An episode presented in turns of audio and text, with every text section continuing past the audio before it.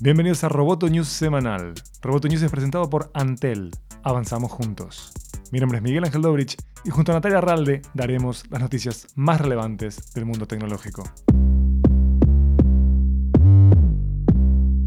Apple reportó ingresos de 53.800 millones de dólares en el último trimestre impulsado por su negocio de servicios, mientras que por primera vez desde 2012 las ventas del iPhone representaron menos de la mitad de los ingresos de la compañía. El resultado demuestra una vez más que la empresa se está diversificando y reduciendo su dependencia del emblemático dispositivo. Además del reporte financiero, el CEO Tim Cook confirmó que la tarjeta de crédito Apple Card se lanzará este mes mientras que sus servicios Arcade y Apple TV Plus se lanzarán más adelante este año.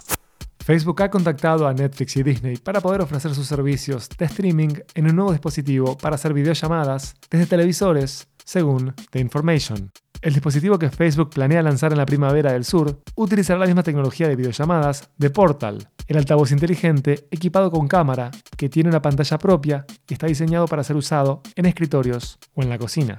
El nuevo producto, denominado Catalina, también vendrá con un control remoto y servicios de transmisión de video similares a los que tienen cajas multimedia como Apple TV. Además de Netflix y Disney, Facebook se ha acercado a Hulu, HBO y Amazon para que sus servicios de video on demand estén disponibles en el nuevo producto.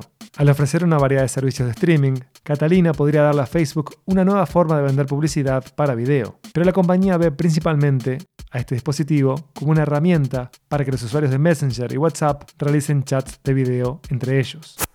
La apuesta de Spotify al podcast parece estar dando frutos. Durante la presentación de resultados financieros del segundo trimestre, la compañía sueca informó que la audiencia de sus programas de podcast creció 50% y que la plataforma ya suma 108 millones de suscriptores premium en todo el mundo. Además, informó que sus ingresos publicitarios aumentaron un 31%. El año pasado, Spotify gastó 408 millones de dólares para adquirir tres compañías de podcasting.